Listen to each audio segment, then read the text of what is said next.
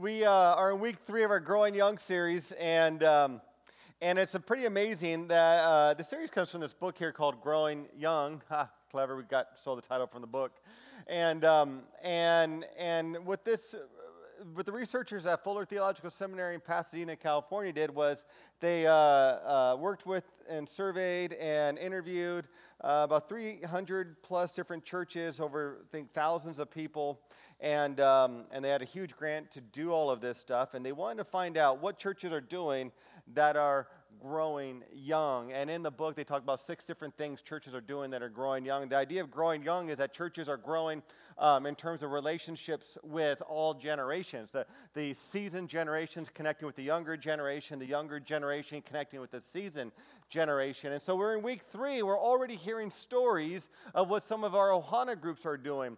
We have 50 Ohana groups that meet throughout the week. That is pretty amazing. And so uh, these groups are, are, are, calling us or they're letting us know of these different ideas that they have and that they're trying to do and that they're going to implement. And we're excited that the start of the series is going so well. And if you're an Ohana group and your group is doing something as well, or if you have a group of friends, maybe it's not an official Ohana group, just let us know what you're doing. We want to kind of celebrate what it is that, you, that your group wants to do to further this relationship between all generations. And uh, we're excited about what's going on. And in this book, in their research, they found something very interesting. They found that young people, young people, and churches that grow young take the message of Jesus seriously.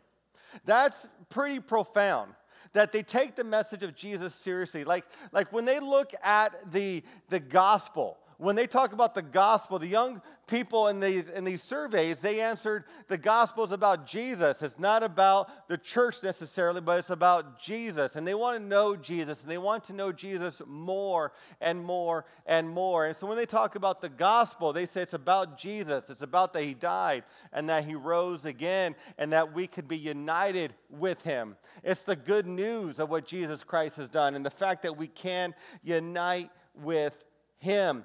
And, and they want to know Jesus. They want to know Jesus' experience. They want to know Jesus real. And I wonder how many churches across the nation forget about Jesus. I was in a church a number of a couple of years ago, and there was this altar call. And this altar call was like, Do you want to become part of God's family? And there was nothing in it about Jesus or about the cross or about the death and burial and resurrection that is the crux of Christianity. And I was kind of blown away by that. But what young people want, from my experience working in the university setting for seven and a half years, and from the research in this book here from one of the largest research organizations in the States in terms of this realm, what, what, what I found and what we're realizing more and more is that people want to see Jesus incarnate in us, meaning they want to see people living out the faith that they say we believe, that we say we believe. That's the beauty about growing young, that we learn that people want to see Jesus and see Jesus real. So let's make this personal. What about at home? How often is Jesus talked about at home? What about at work? And I'm not talking about getting all crazy and like everything is Jesus, right? Like I'm talking about just being real and just being natural and being, you know, who you're wired to be. Uh, but but at the same time, when you're at home having conversations with your kids, are, are your kids invited into those conversations of faith? Are, are, are your kids invited into this conversation of it's okay to have these questions? Let's kind of discuss it a bit. Or do we just squash these ideas? Or do we just not talk about it at all because our schedules are so busy? Churches that grow young, churches that are thriving, churches that are connecting with young people, are churches that take the message of Jesus seriously. And so, how do we talk about the gospel? Because sometimes we think about the gospel, we think about, you know, well, you know, if I'm a believer in Jesus, I have to earn my way, so I have to behave a certain way or have to do a certain thing. And what we do is we create a list of all these things we have to do and all these things, and we do all these 20 good things, then, then all of a sudden we're in heaven. But that's not what grace is. Grace is undeserved favor, unmerited favor. Grace is, is getting something that we don't deserve, but God is giving it to us anyways. And when we talk about the gospel, when we talk about grace, and when we live it out, our actions have got to back up our words. Because if we're in a fight with somebody and we say, I'll forgive you if you go and do this, if you pay that person back, or I'll forgive you if you go and do that. That's not grace being seen, but other people, your kids, your grandkids, your, your, your, your nephews, your nieces, they're watching you and they're seeing how Christ is lived out in you. And so, are we living the life that God has called us to live? A life of grace. Dallas Willard writes in his book, The Divine Conspiracy, he writes about the fallacy that the gospel is sin management. That is, that we are saved because we are good people. And that's when we create the list of what we're supposed to do and what we're not supposed to do. And so, so what happens with Christianity is, is, that, is that it becomes more of a sin management thing. I've done more good than bad today, so therefore I'm good in the eyes of God. But what about the week after? Well, I've done more bad than good, therefore God is not happy with me. But what happens when Christianity becomes works-based? And here's one of the problems with young people when Christianity, when Jesus becomes all about works and all about what we have to do to earn salvation. The problem is when young people go off to college and when they have a moral failure. Not like if they have a moral failure, but when they have a moral failure. If they have uh, a works-based understanding of the gospel, it becomes exponentially harder to stay connected to the church because now they wonder if God is big enough to forgive them for their sins. And they forget the passage in Ephesians 2 uh, 8 and 9 that says, It is by grace we have been saved through faith, and this not of yourself. It's not by works, and not of yourself, for it is the gift of God. We're saved by grace through faith. Good works do not save us. We are saved because of grace. So when young people talk about taking the message of serious, we have to ask what exactly are they talking about? What exactly are we talking about and how serious is serious? How serious is serious? Here's a myth that young people want a watered down gospel or a hyper entertaining gospel. With all the lights and the smoke and the fog machines and all that stuff's cool. We had a lot of that at the university that I worked at before this, and it was cool. It was, it was, it was great. But you know what? There were still so many students broken, so many students hurting, so many students who needed the Lord, so many students who needed a mentor, so many students who needed someone to come alongside them. They could care less about all the bells and whistles. And, uh, and, and that's the myth is that, is, that, is, that, is that young people want the gospel watered down or they want to have this hyper entertaining gospel. Here's the, the, the amazing part is that young people want to be challenged because Jesus is compelling. Jesus is compelling. And churches that take the message of Jesus seriously grow young. And so, what do we mean by taking the message of Jesus seriously? Well, let's look at a couple passages in the Bible that refer to uh, this, this idea here. In, in the Gospel of Matthew, so Matthew in chapter 5, 6, and 7 is called the Sermon on the Mount. Matthew 5, Matthew 6, Matthew 7, the Sermon on the Mount. This is Jesus' inaugural sermon. This is like his first words to everyone in public ministry. This is important. And if we would read the Sermon on the Mount every single day or a chapter a day for the next month, our lives would be changed and our lives would be more enriched because I think the Holy Spirit would continue to work and mold us and bring us healing in different areas of our lives, I believe. And so in Matthew chapter 5, we read this, and it's, it's the Beatitudes. The Beatitudes, another way of saying the Beatitudes is the beautiful attitudes of Jesus. These are the attitudes and the life that Jesus lived. These are the characteristics that Jesus lived while he was here on earth. So, Matthew chapter 5, starting with verse 3 Blessed are the poor in spirit for theirs is the kingdom of heaven. Blessed are those who mourn, for they will be comforted. Blessed are the meek, for they will inherit the earth. Blessed are those who hunger and thirst for righteousness, for they will be filled. Blessed are the merciful, for they will be shown mercy. Blessed are the pure in heart, for they will see God. Blessed are the peacemakers, for they will be called children of God. Blessed are those who are persecuted because of righteousness, for theirs is the kingdom of heaven. These are the Beatitudes. These are the, the beautiful attitudes of Jesus, the, the, the attitudes that Jesus portrayed while he was here on earth. The word blessed can mean fortunate or can mean happy. It's this idea that when we do these things, it's like God smiling down upon us, saying, That's how I created you to, created you to be. And when we live according to how we're designed to live, that's when we start living this fulfilling life that God calls us to. But let's look at some of these Beatitudes. Let's just look at three of them real quick. Blessed are the merciful. Verse 7 Blessed are the merciful. Mercy has to do with feeling the other person's issues and pain and acting on it. Mercy has to do with feeling the other person's pain, the other person's issues, and acting on it. It's a command of Jesus to care and to have mercy for others. And so, who do we show mercy to? Well, I think the example of Jesus is probably the best example of that because the example of Jesus is, is this here. Jesus showed mercy to pretty much everyone he came in contact with. He showed mercy to the people that everyone overlooked.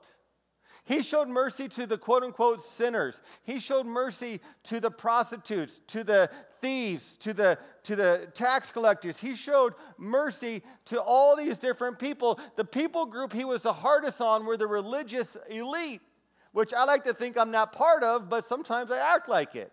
But, but mercy is what Jesus did. So, who do we show mercy to? The example Jesus gives us is pretty much, and if not, we should give, rather, we should give mercy and show mercy to everyone. Blessed are the merciful. The reason you and I are God's children, for those who accepted the Lord, is because we, He had mercy on us and He has adopted us into His family. God has adopted us into His family because of His great mercy. How do we take that seriously? Living for Jesus is not an easy task by any means at all. Living for Jesus is a challenging, difficult task, but it is one worth living. Blessed are the pure in heart, verse 8. Blessed are the pure in heart. The heart here refers to our motivation center. And the word purity has this idea that there's no additives, that there's no nothing that's tainting it. Or another way of saying it is that this is pure in heart that, that, that, that, that, that this is the pure in heart person uh, does not have double motives. So the person who is pure in heart keeps the main thing the main thing. It's not like, you know, they say one thing but mean another thing, or they say one thing but do another thing. The, the, the pure in heart person is somebody who is, is focused on the mission and keeping the mission uh, in focus. Blessed are the pure in heart. Then in verse 9, blessed are the peacemakers. Bless are the peacemakers in verse 9. Peace here describes a person who is not only without conflict, but also a person who is whole. It describes a person who has it all together. And the quality has to do with making peace with others? And, and, and would you consider yourself a peacemaker, or would you consider yourself somebody who's more on the quarrelsome side? Are you that person who always has to win a fight? If I were to ask your spouse, your loved one, your significant other, do they always have to win that fight? what would they say? Blessed are the peacemakers in verse 9. Blessed are the peacemakers. And then we read later in the Sermon on the Mount in Matthew chapter 5, verse 43. In Matthew chapter 5, verse 43, it says, Love your enemies. You have heard that it was said, Jesus says, Love your neighbor and hate your enemy. But I tell you, Jesus says, Love your enemies and pray for those who persecute you that you may be children of your Father in heaven. He causes the sun to rise on the evil and the good and sends the rain on the righteous and the unrighteous. If you love those who love you, what reward will you get? Are not even the tax collectors doing that? And if you greet only your own people, what are you doing more than others? Do not even pagans do that? Be perfect, therefore, as your heavenly Father is perfect. Love our enemies. You, you know, this, this commandment here is very difficult to live. This challenge that Jesus gives us is very difficult to live out. And I, and, and I think if it wasn't for the Holy Spirit inside of us giving us the ability to love our enemies, I don't know if we would realistically be able to do it. Because think about the different enemies you have. Maybe it's not like a real life enemy, like somebody you know. Maybe it's an enemy that is somebody who disagrees with you. Or maybe it's an enemy of somebody that has different views than you, whatever it is. But how do we love our enemies? How do we love people who think different than we do? How do we love people who we uh, just grossly disagree with? How do we love these types of people? Jesus says, Love your enemies, pray for those who persecute you.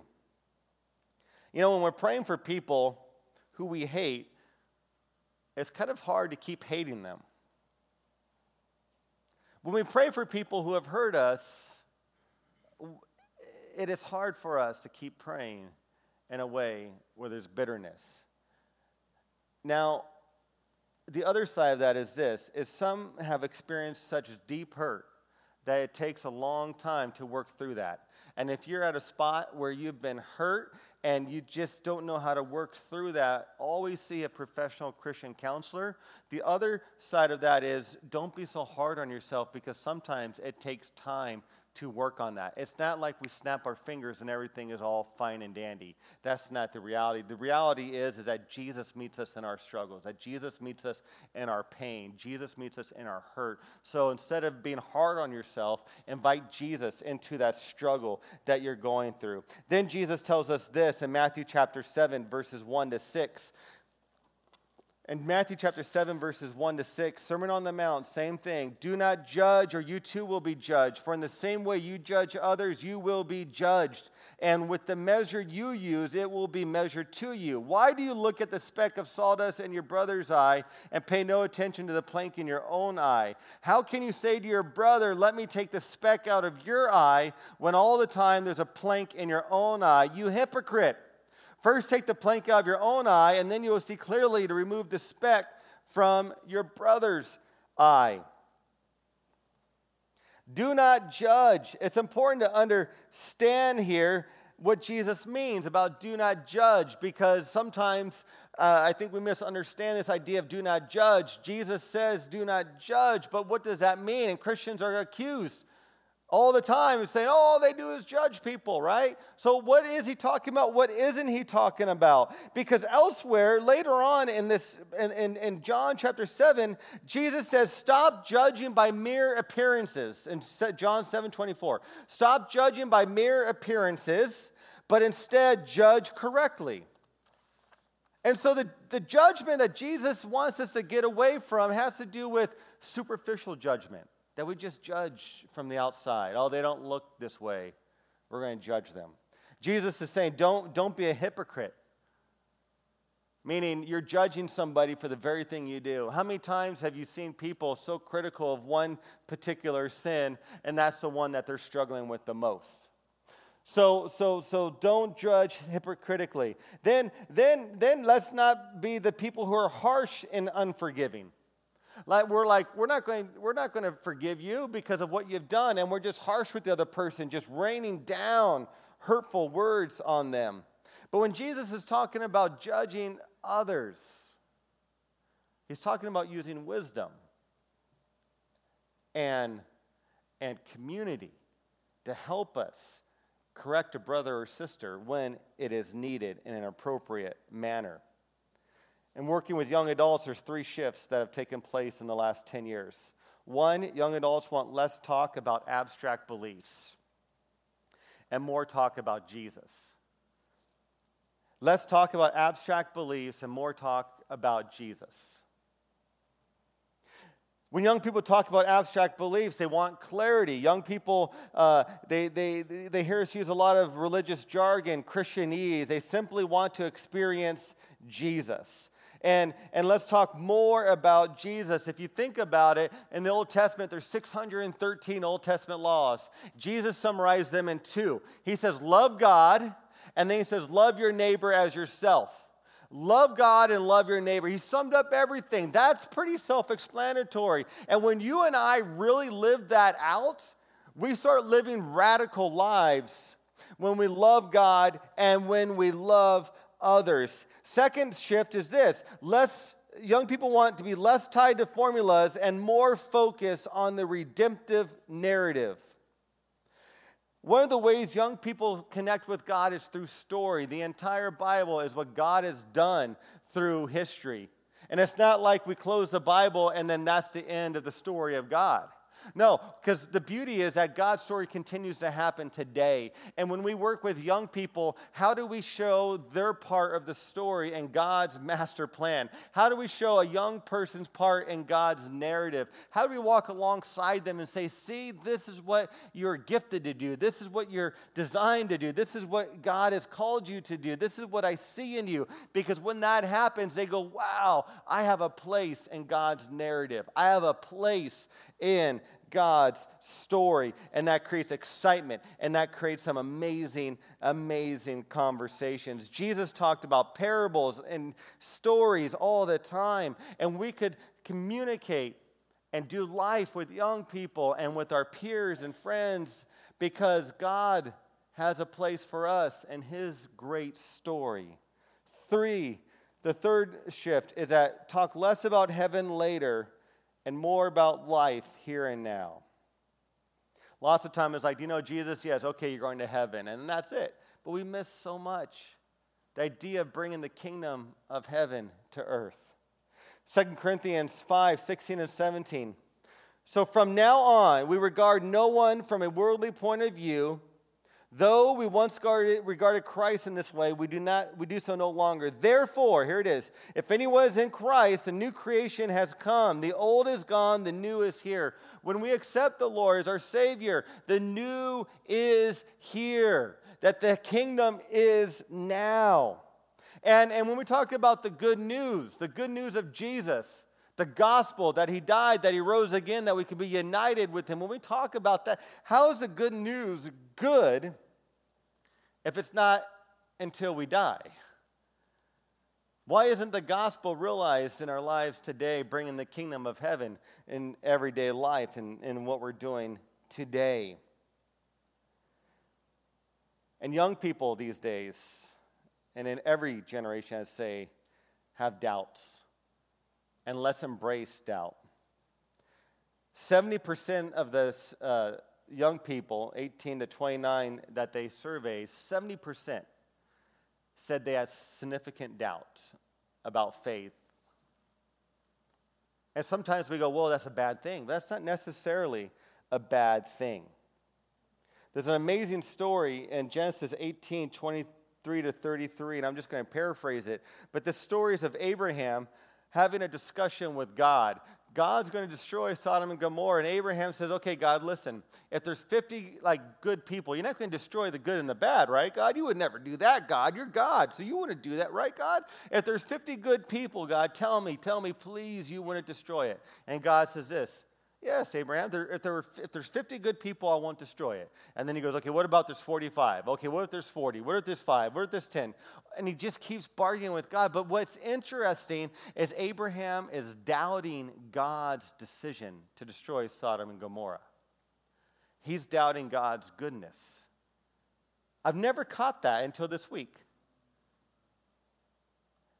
And what I take away from that is that when we doubt, when we have the moments of uncertainty, God doesn't say, Oh, shame on you. What does God do? He says, I'm here. I am here. And my favorite example is when the, uh, the, the man's uh, uh, child was healed, and Jesus says, Do you believe? He says, Yes, Lord, I believe. Help me with my unbelief. He was never chastised for his unbelief. Everyone has doubts. You and I have doubts. Young people have doubts. And we have two options. One is we could tell them the four reasons of why they shouldn't doubt, or, or we could say, let's walk through this life together and let's work through this together because I have been there and maybe a number of you are there right now. We all have doubts, and God will meet us in our doubts. He engages us in our time of doubt. And sometimes the church has been known when young people come not to be a, an engaging place for doubts. When I was a youth pastor, this youth kid came to me and says, said, Brian, I'm trying to figure this whole thing out, but this youth leader just basically just tells me to read the Bible and pray more. It's, something like that. And he missed the whole point of what she was trying to get at. She was asking some good, some tough questions. And she wanted some, some, some good dialogue, but all she was getting was these trite answers. Let's you and I be men and women who go deeper in our faith and go underneath the surface of what people are really saying to get to the roots of what is going on. Listening to the doubts of young people is so important. And, and, and check this out doubt is not toxic to faith it's silence. Doubt is not toxic to faith, it's silence. In fact, when young people are willing to talk about their doubts and their struggles, they are more likely to be reading the Bible at the same time. On the flip side, if a young person is not talking about their doubts, they're less likely to read their Bible and less likely to work through their struggles. So, my philosophy is let's create an environment where young people can talk about their doubts, can talk about their struggles in a free and safe environment. And our church is a perfect example of that, where people are loved and people are welcome, where we invite them wherever they are in life. And we say, You are welcome however you are, wherever you are in faith, we want you here. As a band comes, there's four, four, four like kind of takeaways, four action steps that anyone can take, you know, if we want to take the message of Jesus seriously. These aren't like these magical, like, here are the four things you could do and then your life will be better. These are just, I think, four important things we could do. Number one, when we read parts of the Sermon on the Mount, and there was that one passage that did not sit well with you, put that into practice. You're like, oh, I didn't like that one. That's the one we need to put in practice. Number two, if you were harsh or, un- or, or you unfairly judged a young person or judged anyone, make things right with them and ask for forgiveness. Number three, if you see an injustice, bring the love and light of Christ to it. Number four,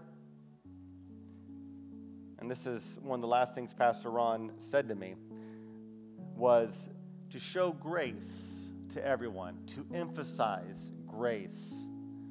We don't have it all figured out. We don't have all the answers. We are men and women who live by faith. We are men and women who are just trying to do life and honor God. And so let's show grace to people. Let's show more grace to people. When we do that, we're taking the message of Jesus seriously. And when we do that, we start connecting not just with young people, but with all generations.